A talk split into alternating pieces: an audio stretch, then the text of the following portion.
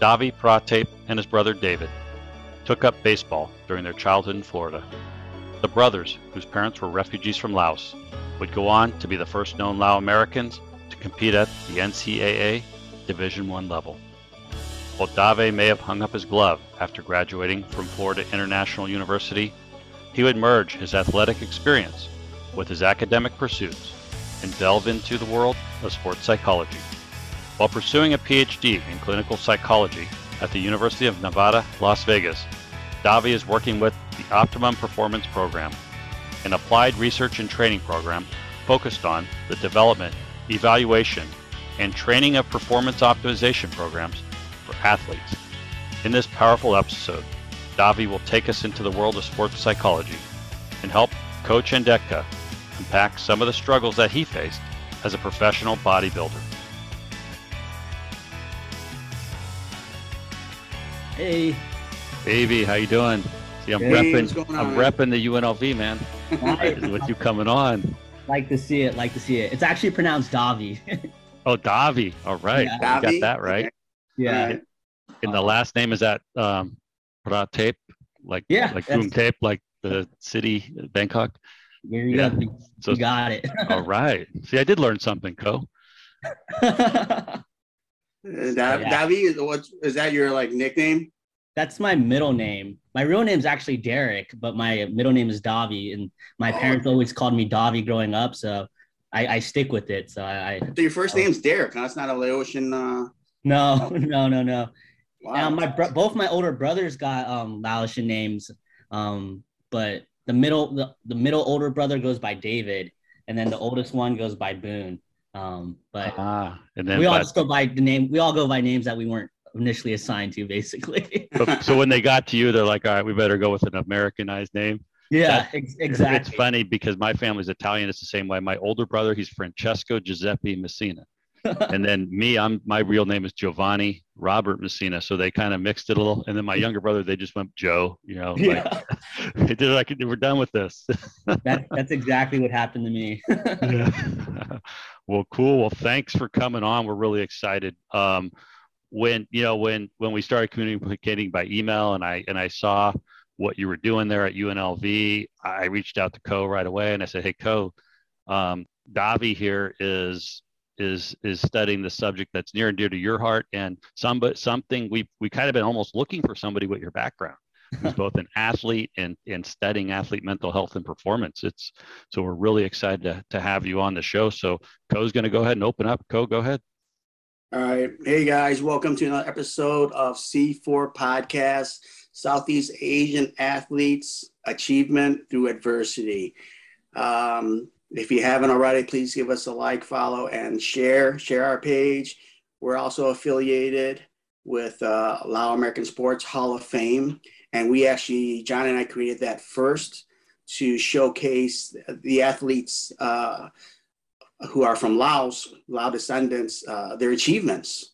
And I don't know. I wanted to take. I, I was talking to John. Is I wanted to take one step further. I mean, the, the hearing their achievements are great, but what about hearing all the adversity they had gone through? So, and you know, then we kind of opened up, you know, the region of Southeast uh, Asians, and we're, we're finding that the stories are more amazing. You know, in my, in my opinion, stories are more amazing than the achievement itself. So I'm going to hand it over to my uh, co-host John, and he will introduce our guest. Yeah. So we're here with Davy Phrathep. And Davy, like I said earlier, we're excited to have you on because we've been delving into the stories behind a lot of really um, accomplished athletes. And there's a lot of commonalities. And, you know, we think of sports as being physical, but but the mental side right? It can is equally responsible for somebody's success. How to manage the stress how to manage everything that comes at you um, and just how to condition your brain right? As much as your body to compete at these levels. So we're really excited to talk to you because you are both a former division one athlete and now getting your phd in clinical psychology focused on this very subject at Yeah. my alma mater unlv um, so, Davy, we like to kind of start beginning. When I get your bio before we dive into athlete mental health here. So, tell us a little bit your, about your family, their where they came from in Laos, and your early childhood in Florida. Yeah. So um, my parents are both from Laos, and my dad came from Vientiane, and then my mom came from Luang Prabang. But my mom immigrated to when she came to the states. She ended up in San Diego or somewhere in California, and then my dad ended up on the East Coast. So he spent the majority of his first years in the states in um, Rhode Island, and I guess they met at some kind of reunion. And then my dad ended up actually getting his degree in engineering from URI and then got a job in Florida. And that's where me and my brother ended up, you know, getting born. So we're born and raised in St. Petersburg, Florida. Um, and we happened to live right by a baseball field. And so the only reason why me and him assumed that we played baseball was because our mom signed us up for something to do, you know, just to get us physically active and learn how to socialize in the United States. Because um, I, I imagine they knew how difficult it was for them um, trying to figure out how to navigate the social sphere here. So they wanted us to start at a really early age, and being next to the ballpark, that was that was the easiest access to that. Um, and so we just played baseball a lot growing up as kids, and you know we we were pretty good at it. We were pretty you know we, we had the kind of athleticism to get around, uh, you know, hanging with the kids that kind of grew up playing with it, have a history and families that played it. But um, once high school came along, we realized like, you know, we were actually good enough to play in high school and play on varsity and succeed at that level. Um, and so both of us ended up, you know, playing varsity high school um, baseball from freshman all the way to senior year. So, you know, from our freshman year to the end, you know, we were playing at a pretty high level.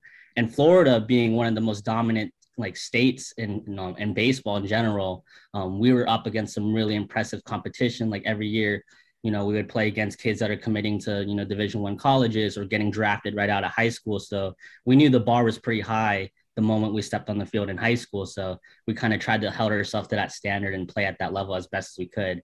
Um, my brother ended up committing to a like a like a small non ncaa college in tennessee and he was really excited to go but our parents always told us like you know, we care more about your academics than we do about your baseball. We'd rather see you go to a good school than go play baseball at somewhere where you're not going to succeed academically. And so he was really bummed and he, our parents really forced him to like change his mind and he ended up going to UCF. Um, didn't get recruited to go to UCF to play baseball at all. Ended up going to the walk-on tryouts and getting a, a spot on the team through that.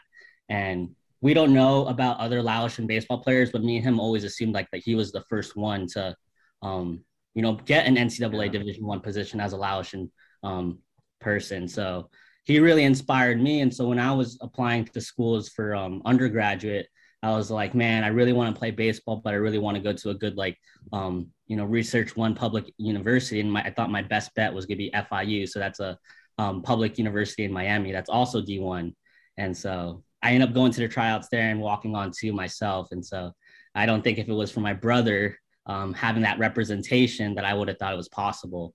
Um, but you know, our parents were, were, really supportive of our baseball dreams too, um, but they were always more supportive of the academics over everything. So it was a really difficult balance of figuring out, oh, do I want to be a brainiac or do I want to be a, a baller? Like I couldn't tell, we didn't know at the time, and that was always like an identity conflict we always had growing up because it's like they could care less if we played baseball in college. They could care less if we played baseball in high school. They really just want us to see us succeed in academics more than anything.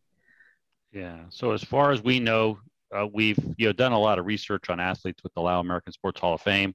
We have not found any other Division One baseball players that you know have ancestry from Laos. So you're probably right. Your brother may be the first one, but we we have no way of knowing. Yeah. But with what we're doing, we're starting to document this. Like we have a list of every known football player um, for example, that we've that we've created. And we're missing some, no doubt. But yeah, so that's a big accomplishment for for him as well. Um, and, yeah, University what, of Cent. Oh, sorry. Go ahead, Ko. I was going to ask what position um, they played.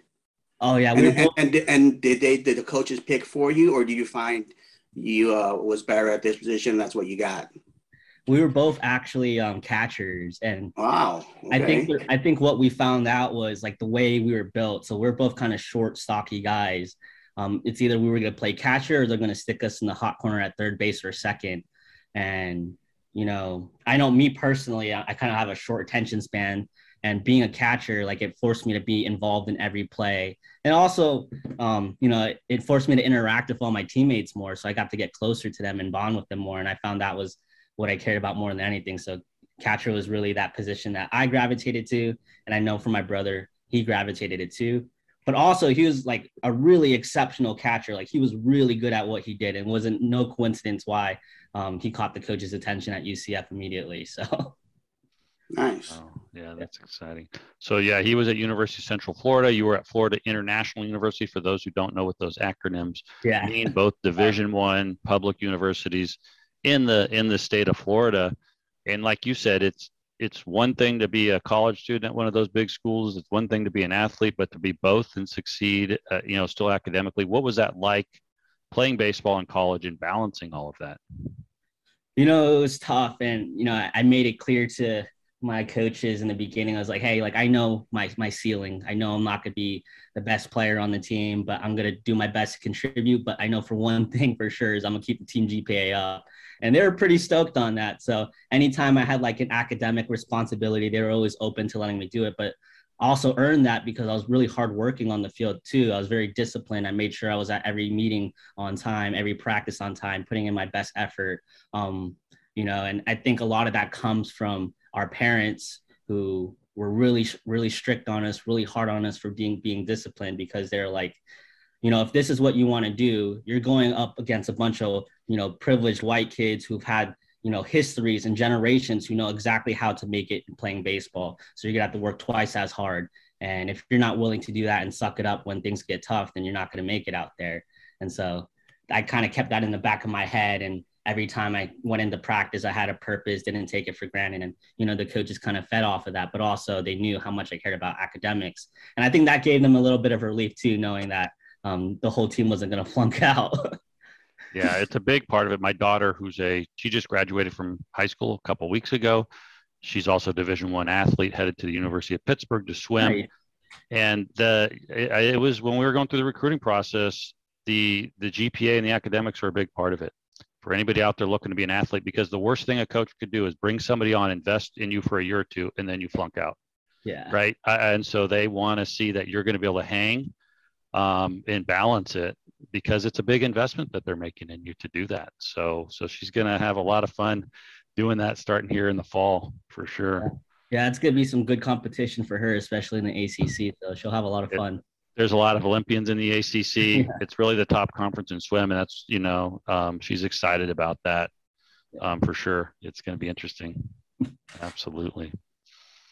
Um, well, so you you really took academics seriously because you didn't just stop with a bachelor's degree like a, lot of us do. You are now pursuing a um, degree in clinical psychology, correct? A PhD actually at yeah. my alma mater, UNLV. Um, tell us what made you decide to go into this and specifically why you decided to focus on, focus on the sports side of psychology. Absolutely. I mean, there's a lot of things that kind of went into play at that. And at first, I didn't actualize or acknowledge that I wanted to do that until like second half of college. Um, but I realized, you know, going through high school, it was really, like you said, it was really tough to balance this identity as an athlete and as a, you know, a student as well. Um, and you know that really affected me moving out of the house. I was like man i could really use someone to talk to. I could really use someone to kind of help me through a lot of these challenging things.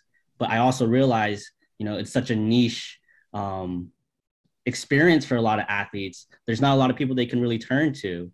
And i realized being a catcher you know interacting with the pitchers and the players it's like you know they're all going through similar things too but they don't have like a professional to turn to. And so it wasn't until like the second half of my college experience where i was like you know what you know, I kind of want to be the person that I wish I had growing up. Um, you know, I realized a lot of things, um, you know, I wish I could have had as a college athlete and uh, just as a, as a person in general that would have helped me in the beginning and made that whole process a lot easier. So, um, you know, I committed to it once I realized that's what I wanted to do. And that's how I kind of ended up here with that focus. Um, because you know athletes they go through such a like a very niche culture. It's very unique and not a lot of people can understand and appreciate the grind that they have to go through. And balancing life on top of that you know it makes sense why some people crumble or why some people um, just resort to really sh- like challenging coping strategies. It's not their fault. It's just what happens when you don't have the right guidance or help. Yeah for sure. Yeah. So you're working at the unlv optimum performance center Tell us a little bit about what you guys do there and the research that you do. Yeah. So my supervisor, Dr. Brad Donohue, he was actually um, a former Golden Glove boxer or something like that, and he, I think he realized at a at a short like back in the day when he was when he was um, boxing that you know there's an importance of sports psychology not only just like for mental health but also performance wise and he really wanted to um, take what he learned from you know being a boxer and being a clinical psychologist and kind of figure out uh, kind of a therapy or intervention specific for athletes um, to kind of see how how it improved their sport performance mental health and relationships and things like that. And so you know what we did well what they did before i got to unlv was they implemented this intervention called TOPPS so the optimum performance program in sports. And basically what it is it's a family behavioral therapy and basically you figure out what the athlete's goals are um, you figure out who are the people most important to them in their life and you bring them into these meetings and you start discussing these goals and figure out different actionable ways to achieve these goals and for when they achieve these goals um, you kind of have these um, supportive others, you know, reinforce those goals and help them achieve those goals. And so everyone's kind of on the same page. And what they found out was for the college athletes, at least, um, that was way more effective at improving their mental health and their sport performance compared to just traditional therapy. Um, and we hypothesized because it was because of that sport specific aspect that they were able to engage these athletes into it. Um, because athletes are typically a, a group that's hard to engage into therapy, that's for sure. Um, but for me, I the past three years I've been working with adolescent athletes. So we found out it was helpful with college athletes, and so I've been working with adolescent athletes um, because we wanted to see if the same approach would work with the younger the younger kids. Okay. Well, one last question on your bio. Um, when you graduate your PhD, what do you hope to do? What are your career goals? That's a great question. You know, I go back and forth between a couple of things. Like I either hope to be a like director of counseling services for like an athletics department at a university, or um, if I had the opportunity to as well, maybe just being a director of like um, psychology or behavioral health with a major league baseball team. But you know, I'd be open to either or. Yeah, wow, that's exciting. Well, yeah, one of the reasons we, of course, wanted to have you on is Ko Chandetka here. My my co-host is a former elite athlete, IFBB pro bodybuilder. Davy, um, I sent you. We sent you a copy of his documentary. Oh yeah, I watched uh, that for sure. You know, he he. Uh, so he's a big advocate for athlete mental health and wellness because he lived it right uh, in one of the sports that's probably among the most intense. Ko. Yeah. So, so yeah, and go ahead. And I got I got into like mental health um, by you know not by choice. You know, I didn't I, I didn't know what it was, or we didn't know what it was way back when. And you know, bodybuilding is, is so out there. It's I chose it. Ironically, I chose it because I just wanted to depend on myself and and, and nothing else, and no one else, and you know, the lone wolf type of deal. In, in reality, you know, and uh, Davia, he was talking about like the support system I, I wonder how that would have benefited my career support. I mean, I didn't even have support. Well, the worst was not having support from my own family. Yeah. You know, and just just them saying, drilling it, drilling it at me at five years old, you're too small, you're not good enough. And you're never you're never gonna be as big, you're never gonna be as fast, as you're never gonna be as strong. And you don't have what it takes. So it's like yeah. uh, it was it was rough. I, I, I, definitely would have loved to have seen some type of uh, support system growing up in high school or even college. Yeah, no, I definitely agree to your points there, and you know, a part of a part of it is too. It's like, you know, you have your own visions, but your parents have their visions too, and they only understand so much of what this American sport culture is, and it's tough to to teach them in in the moment. It's always easier to explain it to them in hindsight.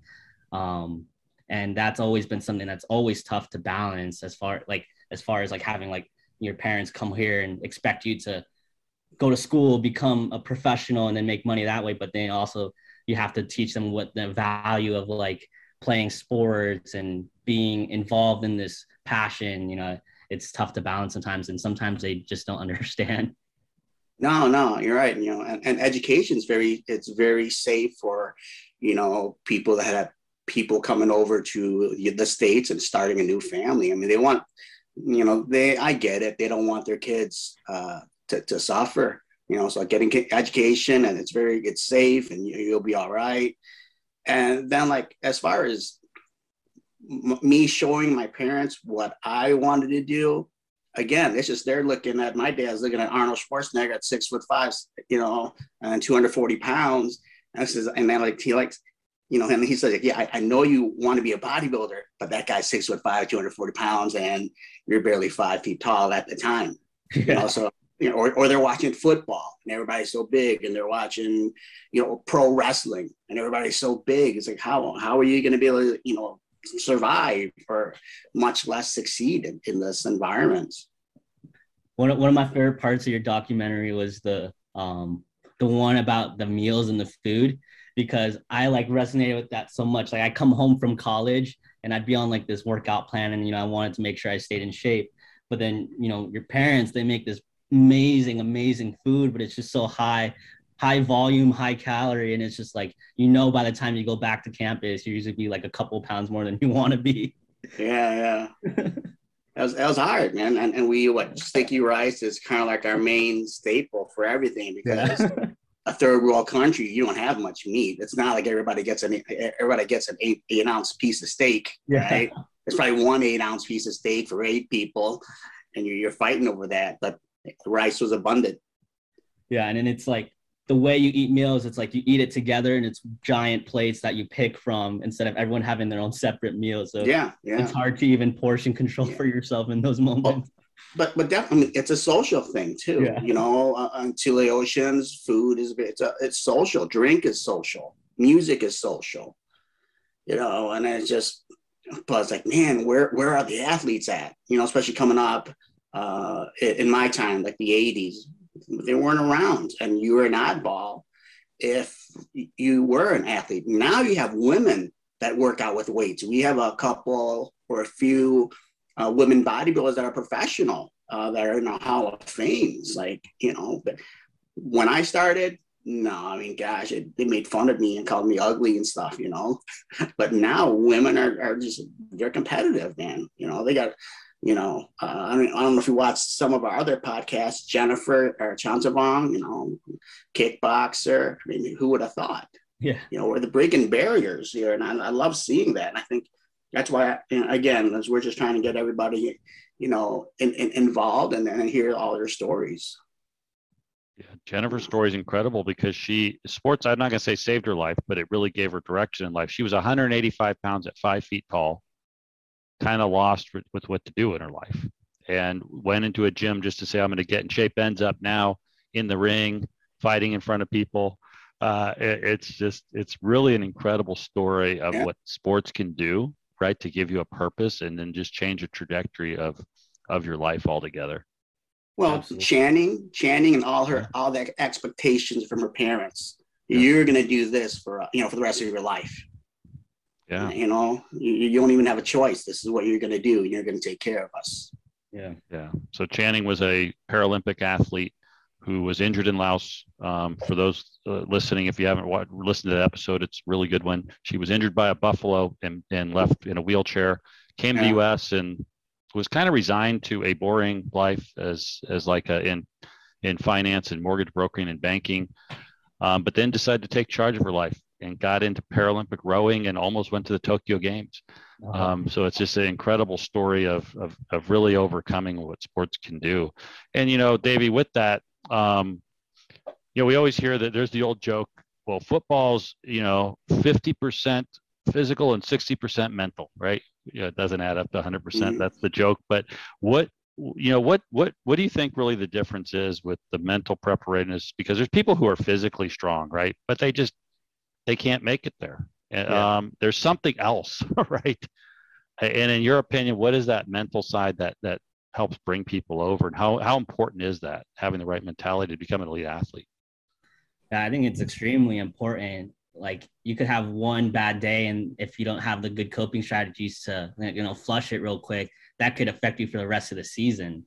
Um, and so, you know, there's a lot of like units out there who are just absolute physical and like athletes that can really get the job done. But you know when it comes time to like locking it in or focusing under pressure that might where you might be able to see their faults and if they don't have that training or those skills to cope in those situations or have the foresight to know that those situations are going to come up um, you know it's going to be a lot tougher them for them to succeed as they progress in levels because the game gets harder and harder you know mm-hmm. each step each step ahead and every sport has their own kind of difference in as far as um, you know the mental strategies you have to employ like for example you know i'm thinking about football you have to be locked in and focused for um, that moment in that play. Whereas baseball, there's a lot of idle time, so it's easy for you to get stuck in your head and harder for you to kind of flush those mistakes. So it's, it kind of varies from sport to sport, but every sport is mental and physical in some capacity. Um, you know, I'm even thinking about um, like bodybuilding and working out. You know, if you if you don't have like a good mental routine, you know, your workouts are going to be harder. It's going to be harder for you to stay focused that day. It might be um, you might miss out on a rep because you kind of just are not in the mood to do it. And if you don't have the skills to kind of either or or you could get hurt. Or you could get hurt. You know, exactly. you're, you're, just goofing around and you're not pro- properly focused. You, you, that's when you tear something. Exactly. I mean, it's it's it's a scary thing to go under a bar with 4, 405 on it and not be locked in. there, there, well, okay, there, there's one example. I'm not going to mention the bodybuilder, but he's a pro bodybuilder and he was squatting 315, right? Yeah. and uh, a pretty girl walks by. What happened? What does he do? He turns his head. Oh no! He messed up and didn't mess up, gave him neck problems or, or lower back problems. You know. Oh. So. yeah, no. Yeah, he's a friend of yours, right, Ko? We won't mention his name. well, I, I, know of a guy. I, I, know, I know, of him. I wouldn't say he's a friend. But... I'm just kidding. Well, that sounds like a story that could happen across across the world. So no one's gonna know who it is. Yeah, I don't know. Yeah, and you know, with that, I mean, so my daughter, for example, is a swimmer. Whoever touches the wall first wins. It's pretty objective. There's none of the, you know. So, Ko, you're in a sport though where I, I don't I don't know bodybuilding, but I look and everybody's huge, and I couldn't tell you who's the winner, right? So it's a little more subjective, right? And I know that yeah, judging, but that's got to take a toll on you mentally too. Like you put everything into it, you get up there, you think you won, and then like you didn't. All right, you got second or third. Well, that was hard in itself. The sport itself is very difficult. But again, coming from Laotian culture, and again, the first thing you hear is, you're not good enough. And you hear that every day, every day. And like, uh, you know, Laotian moms, man, I was like, they're they're they're stubborn too. You know, you push, they're gonna push back. You're not gonna make it. They, they did very much to try to discourage me and again, it's what they thought best, yeah. you know, but it turned me into, uh, it got me more focused, right? But I got so focused that nothing else mattered in my life. And there were times when it was just eating, breathing, and training and getting ready for the show. And then show's over and you don't you don't what, what's happened the last six months i was talking about what getting so focused that you know i didn't have a, a social life I, and again no support system but because my parents drilled in me, I couldn't do it. I really believed, you know, I, I got into my own world that I am the only one. I can only count on me. And it is, know, my, you know, gosh, how, how can I say it? Uh, it's, it's almost I got I got what I asked for because at the end I, I was alone and, I, and I, I coped in a way that I wish you know I wish people wouldn't cope but that's what I knew. And uh, it, it, just led me to a very dark place. And but it, it got me into mental health and understanding myself of like, you know, how I was, why I was the way I was when I was a kid and all that, And all those experiences, you know, and your and your youth uh, affects you. So I'm I'm big and you know I'm big I'm big on mental health, not just for athletes, but just in general. Like you got to be able to talk to somebody, and you holding it in is the worst thing you can do. Yeah. So. Yeah, and and you know, Ko, you retired from the sport, and you brought this up before and told me about it. It's one thing to compete, then when you retire, you lose part of yourself, right? I, would like tell us a little bit about your experience retiring, Ko, and then we'll have Davy maybe chime in um, from a mental health perspective. Yeah, definitely. When you retire, everybody loves you when you're winning and you're a champion, and you got millions of friends, and the phone rings. The day you retire, everything stops. Mm-hmm. And and that's quite that's quite shocking. Uh, it's just what just happened. You you had this uh, a belief that you did have some type of support system, fans or, or friends, especially friends. I, I had so many uh, fake friends uh, that I realized when things were bad and I was hurting, nobody was there. And then I make a quick comeback and they're my friends again. It's just back and forth until you realize, and then I just accept the fact that, you know, this person isn't a, a positive influence in my life. You know, so being older too. I mean, I, I retired because I was like 47, 48. You know, so it's kind of like, even if I wanted to compete, just there, there's not much, you know, that my, my body's going to be able to do. You know, like right now, I'm staying lean. I'm just eating healthy. Everything is for a, a healthy lifestyle mm-hmm. and, and, to be fit. But I'm nowhere near, you know, the, the, the whatever 180, 90, 190 pounds that I was when I was competitive. Yeah. So I don't know, Davy, any thoughts from a psychology standpoint of athletes or advice to people who are going to be retiring um, and I know it's not your specific area of study, but what are your thoughts? Well, even if it's like not my specific area of study, it's still something I had to think about after I was done. You know, you realize a lot of the friends you've had grow like growing up in sports was kind of more like proximity friends, and you didn't actually build like maybe some deep, meaningful connections after the time was said and done. And in hindsight, sometimes you wish you did because it would have made it easier to shift out. Um, but for me, I know it was challenging because I grew up um, in the time when social media was booming. So you're constantly flooded in your feed with all these people your age or similar in age, like killing it or being successful, and going on after you're done killing it, killing it where you're at and being successful somewhere else. And you kind of have to take a step back and figure out what path you want to pivot, where do you want to kind of direct your purpose after you're done playing. And you know, fortunately for me, like I said, like I had the so the kind of like the academic part of me still having my back but for a lot of people they don't and they're kind of lost after they're done playing. Um but the beautiful thing about about sports too is like once you're done playing that doesn't mean you ca- you have to stop being involved. And for a lot of people i notice staying involved in the community helping other kids in sports or coaching them you know at the level below um, has kept them at bay and kept them their identity kind of stable with all that being said. But it really helps, you know, as far as future athletes go, is like making sure that you know they take a holistic approach to life and not make being an athlete their only sole identity. Because it is one way to be happy but it's not the only way to be happy.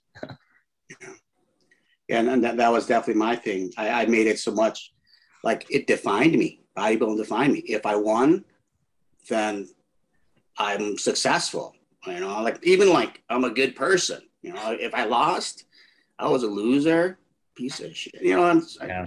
I, I would call myself a piece of shit. You know, just like and get back, go in the gym and train and call myself a piece of shit. And it was like it just wasn't the right. Again, it, I didn't know anything about it way back when, you know, and, and it just wasn't around. Like even therapy at the time was kind of like, eh, you know, it was iffy. Now it's it's available. Yes. Um, yeah, sports in itself, and just like beyond like just Laotian athletes, sports in itself as a culture has becoming a bit more progressive as far as like seeking mental health goes. Like 10 years ago, I don't even think um, we'd be having this conversation right now because it would still be so yeah. stigmatized. yeah, and I don't well, think people realize that it it makes the difference, right? It's like it's like train harder, train harder, but there's another side. You got to keep your mind right, right, yeah. or you or you won't succeed. Absolutely. Well, I mean, you guys see my documentary. I talked about the uh, addiction to painkillers, and I was with a big company at that time. And had there been like resources for me, like like now you got resources. You can go go get help. They'll give you some time off. You know, they'll, they'll send you they'll send you to you know to a center, right? Or at least have someone to talk to. I had nobody to talk. Here it was like I'm just trying to. Every day was faking it. Every day was like thinking, man, you know, it was like that own paranoia, you know, are they gonna, are they gonna notice something wrong with me or, uh, you know, am I gonna be, how do I look today? And I, I really did. I was like, I, I wanted to keep, uh, I wanted to keep that job or that sponsorship, but it, there is a risk. If you tell them, you might get, you know, I, either way, I, I felt I, I, probably would have lost. Like if I had told them, they probably would have let me go. So I mean, I just I just kind of like, well, let's just hide it for as long as I can, and eventually they let me go. yeah. yeah, substance use and PEDs like that, that that's a prevalent thing in all sports, and I I just think it's because of like this need for instant gratification or instant mm results because those like they exist for a reason because they do in a way enhance your performance in that moment in time but the long-term effects of them um, they really tear you down they tear down your relationships and at the end of the day it's like you lose a lot of yourself because of those different substances and things like that. Um, but it's not an uncommon thing to hear about your teammates or someone else you know kind of using these substances and then also seeing them get bigger get stronger then perform really well. And it becomes this this subculture where it's like oh maybe i should kind of experiment with it myself if they're having all the success and then no one's finding out. Um, but at the end of the day like the risks definitely um, are there oh yeah well i mean there's there's more information on it than way back when too and again like not even let's say they're not doing uh, peds but let's say they like going out and, and drinking you know like or, or just regular recreational stuff yeah. You know, you just won, you just won a big game and everybody's yeah. at the party and, and, you're the man. You know, everybody's like, everybody's like staring at you. Like, you know, you kind of go with the flow and whatever is whatever is there, you get it for free. That's one of the problems too. Yeah. You get it for free. You're like, know, so it's a, uh, how, how many athletes would you say are using that don't get caught versus the ones that do get caught? What percentage would you say? I couldn't tell you. I wouldn't know, but I know I know there's been like I know like getting caught is always on everyone's mind because we like especially in the NCAA because they all get tested so frequently. But a lot of them do things where they kind of cheat the test and they don't Beat get the caught. test. Yeah. yeah. So I couldn't tell you. Well, it's like there, there's a joke in bodybuilding 95% of the guys do drugs and the other 5% lie. Yeah. You know? Just, yeah, there's always ways to beat it. And that, that like, some guys take pride in that, you know, and that's a, that to me as an athlete, it's like, why would you take pride in that? Yeah.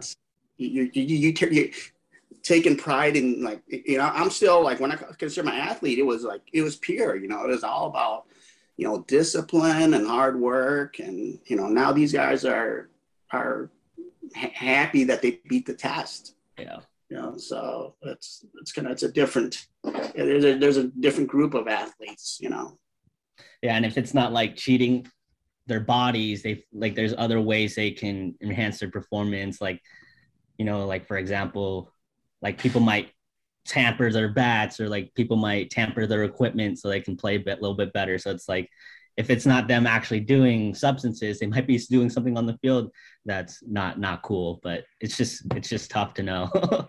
and the scary part is that's that's being handed down by the coaches.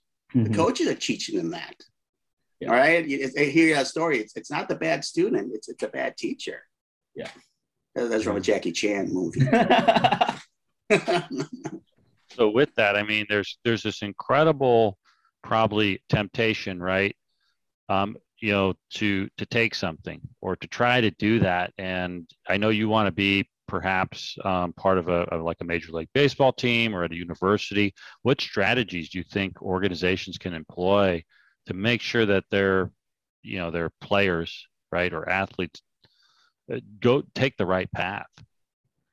Well, especially nowadays, I like with the increasing resources, definitely educating the higher ups, like the people that actually run these organizations on available resources for athletes is definitely going to help them move it in the right direction. Um, but then also for athletes to learn about the kind of environments that they're in and what certain people, places, or things might trigger them um, to might do some of these negative coping strategies compared to others and helping them also realize um, the people places and things that are consistent with what they want to achieve and trying to show them like if you spend more time in this box of things you know it'll keep you away from you know the temptation to use like substances or cheat or things like that but also help you start achieving your goals more so kind of reversing their bad habits and trying to add new habits that are much better for them to um, to follow but from the top you know, just really educating the top people and like, hey, these are the resources available to them. Make sure they know they have full availability for it. So are they like classes that are available that the team let, let, let's just talk baseball, Yeah. right? So Yeah. does a baseball team, I mean you got your trainers, you, you got your, you know, all these other people working with you, right? But you never hear about the mental health. Is it like a group setting or or is it where uh, someone can go and, and have a one-on-one uh, relationship for for that?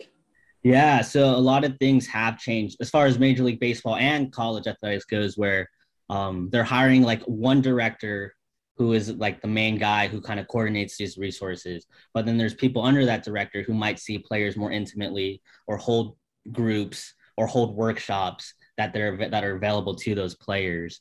Um, and so players can be seen in groups or players can be seen one on one. Players can be seen for mental health problems or they could be seen for strictly performance psych stuff.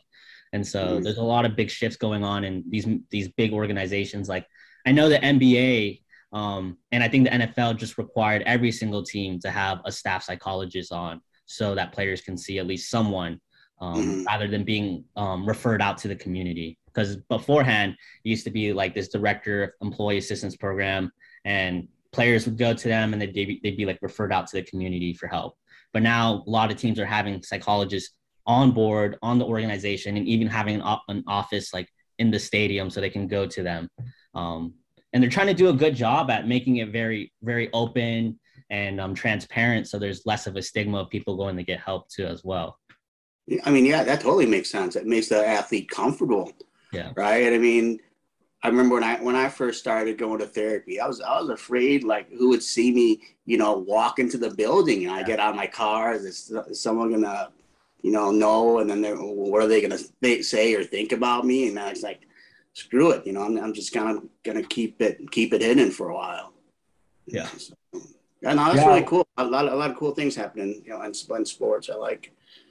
you know. like I know I know in the MLB, um, actually for a summer I was like the bullpen catcher for the Stockton Ports, and they had they had this um, clinical sports psychologist on staff, and he would just go while they're taking batting practice, go walk around the field and hang out with the players and stuff like that. So they didn't Mhm. hide anything at all. It was just like out in the open, like, hey, come hang out, let's talk, let's chat. Whether it was like an actual session or not, I don't know, but for the most part, it seemed pretty transparent, which I thought was really cool. Well, I mean, at first you got to earn the player's trust, right? Yeah. We got to be able to trust you. Like this is some secretive, you know. I don't want anybody finding out that I'm a I'm a nut, you know. so I, I don't want you know anybody finding out that I'm using stuff that you know Yeah. or it's bad for you, you know, kill you. Yeah. And it's just not not something you know. You can't say that to family. You can't say that to, to friends. You know, they don't get it. You know and, and as far as like the the beauty of having like a psychologist on staff like that it's they can ha- they do have the ability to like diagnose you and then actually get you resources or medications that you might actually need to help you um, Mm. and get you kind of the approval from the organization so you can use it. So it's like you know there's nothing to hide there's nothing behind anyone's back. You know you have the documentation for it. And so now there's less people that have to kind of hide what they're using because they have kind of someone um, helping them out that's like a professional Gosh, if, if there was something like that in bodybuilding, and at my Yeah. time, at my peak, I, I would have I would have welcomed it. yeah I would have like this is this is what I need right now, and and maybe just even hey let's take a year or two off and focus on this, and and you know let your body heal, and let your body and mind heal, and you come back better. yeah So yeah and, and another thing is like I, he kind of mentioned that it's like oh i don't want anyone to know like i was like a quote unquote nut. But like my philosophy is like you don't even have to go to you don't even have to have a problem to go to therapy. Like one of the best parts about therapy in my opinion is like um, learning your patterns of why things are going well. And if you go to therapy and talk it out you can kind of see why your success or why things are going well in your life. And so it becomes less of a coincidence in the future why you can continue to maintain that success. Um, and so kind of the philosophy of like optimization is like um, how can we take where you are and improve you rather than minimize what's making things hard for you if that makes sense yeah, yeah. Were were you experiencing this uh therapy like when you backed away from uh, baseball. Did you have any like things that bothered you that you needed to, to talk to people about? Oh, absolutely. Um, I think the, my first experience in therapy was actually was actually um, in college at, at university because I was away from home. I was going through like a really tough breakup at the time, and I was just feeling so many vulnerable and raw emotions, and it was affecting the way I was feeling on the field. And so, you know, I learned about the counseling center at FIU, and that was like one of my first experiences. I was like, wow, you know, it actually felt good to even talk about or get it off my chest. Yeah, yeah. And I started developing a bit more of a, an awareness and understanding of emotions, and um, that's one of the reasons why I kind of got sold on becoming one myself.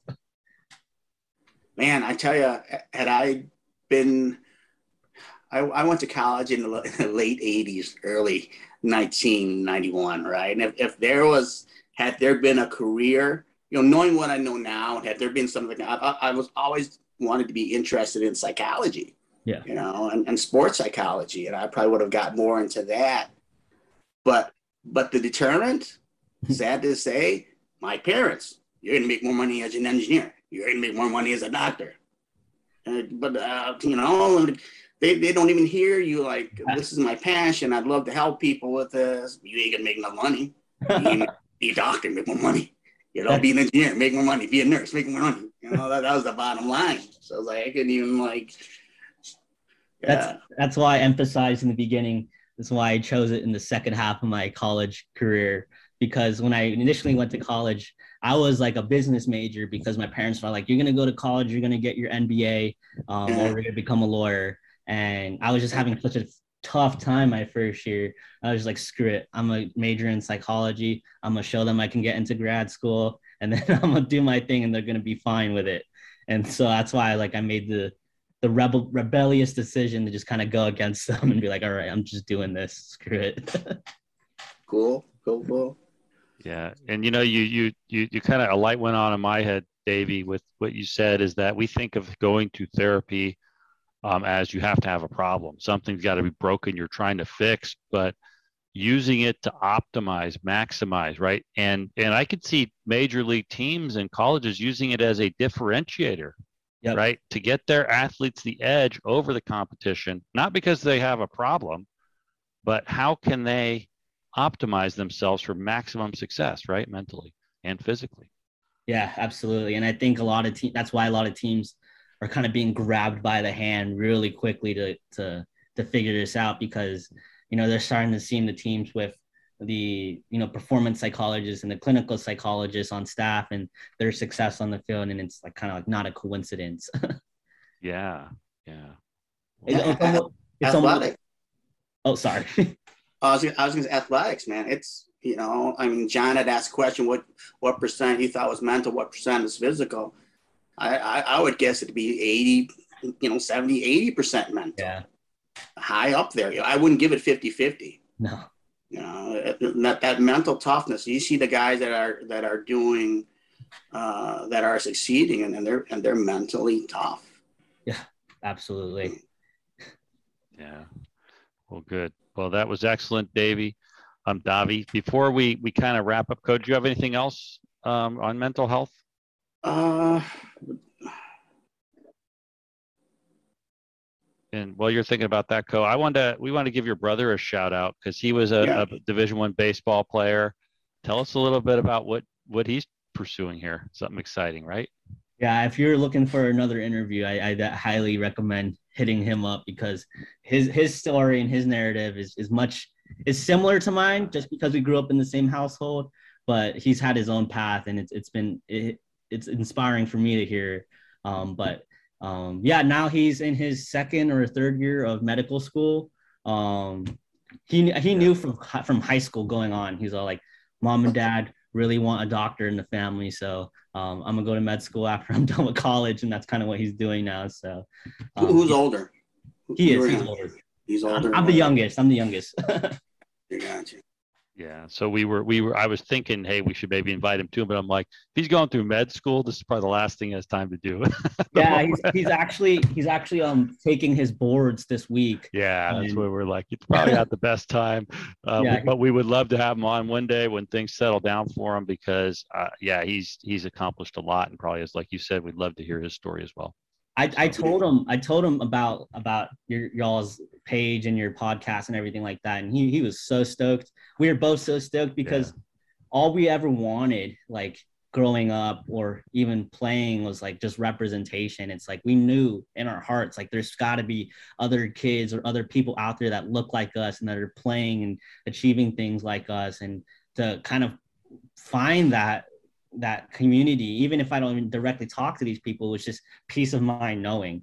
Um, you know, so as far as like as like your your your all's impact on on on everything. I mean, look at here we are now having this chat about it. This wouldn't have happened if you guys didn't establish this.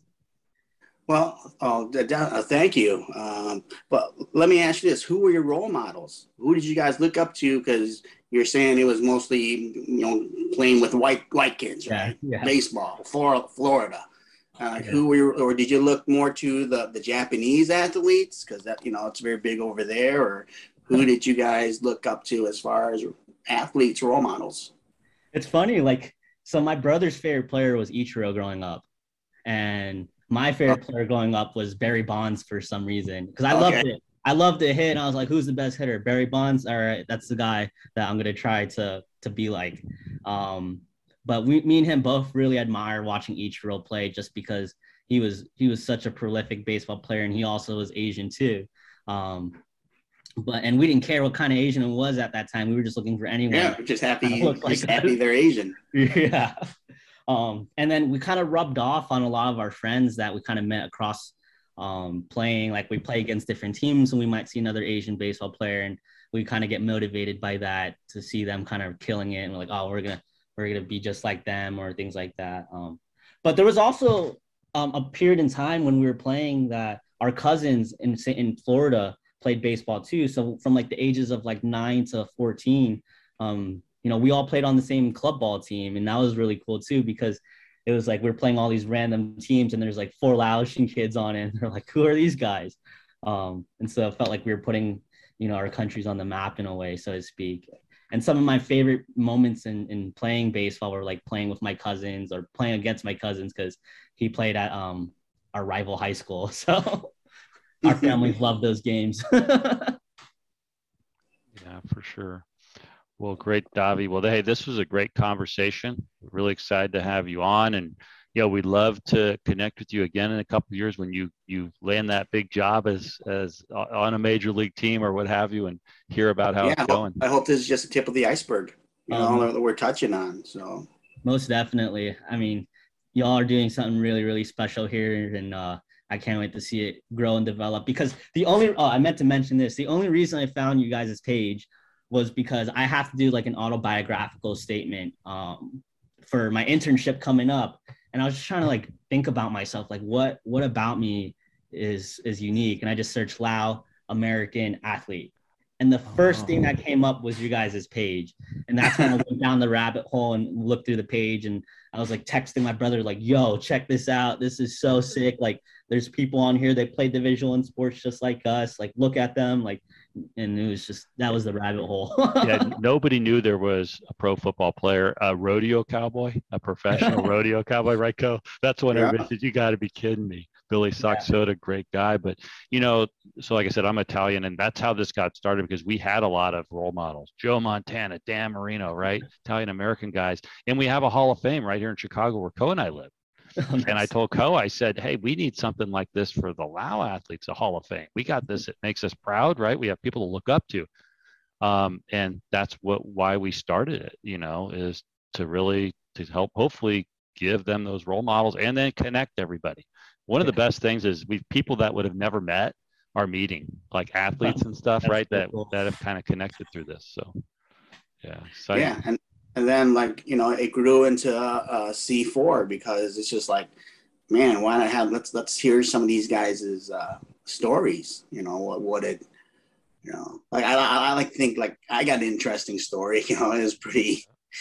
it, it had a lot of mental health issues. It had addiction. It had, you know, recovery. It's just, um, and I know a lot of people aren't comfortable talking about that. But to me, it's I, I think it's an obligation as an athlete. If, if I want to help other athletes, you know, let them know that you could go down this road if you're not careful. But then also too, if you do, there is a way out. You know, I, I never want like I don't know, like the younger Laotian kids like like you, Davy, you guys are getting it, you know, like but the ones that are around our age, you know, John and I's age, they've like they're just they're kind of I mean, there weren't too many athletes, but they're also kind of like resentful towards the younger kids. Mm-hmm. You know, I, I remember I, I remember not only from family, but from a lot of the Laotian kids. I got a lot of resentment. You know, they wanted me to fail. You ain't never, you ain't never gonna do it. You know, so I, I, had all this negative energy, and that was the problem. Is it was way too much negative energy. Yeah, and like it, like it, I don't know, combusted or something. So yeah, it's tough. I mean, sometimes I mean, growing up for me, it was like I was too Laotian to be with the white kids, or too much with the white kids to be Laotian, and it was always like this identity crisis growing up. just like a lot, always so much like pressure to withhold and things like that. But I love your attitude about wanting to see like the younger the younger dudes like us succeed. Yeah, um, yeah, because you guys are the future, man. you guys are, you know, that's awesome. And you I, know, I get. I, I want to buy jerseys. You know, I don't want to buy just like uh, whatever uh, LeBron jersey or Jordan jersey. I don't like a real like a real life you know, jersey that with a little name on it. Yeah. Yeah. That's awesome. Yeah. I don't, cause I know growing up, I don't know what it was like from the era you're in, but um, you know, there was a pretty good Laotian sized community in, in Pinellas County, Florida, or like just Florida in general.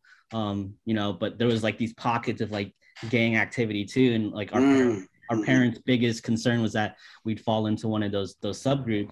And it's like, you know, you love you love people who look like you and you'll interact with them regardless but you know you always feel the pressure of like oh you know which side am i going to lean on which side am i going to lean on because you feel safe in both you know yeah yeah for sure. I'm, well i'm glad you guys didn't go down that path i mean yeah. that's just that's crazy i mean we got john knows more about uh, more knows more about gangs like because he's from northern california yeah and all the, all the crazy stuff Stockton all that yeah so, i mean I, I we don't have much here, like in, in Chicago. We don't have too many Asian gangs, but uh, yeah, it seems like in the West Coast, you know, I guess they're everywhere. In the in the 80s and 90s, right? It's died down, but it was bad in the early 90s. We've had a few guests on for those who haven't listened to all the episodes who talk about it in depth.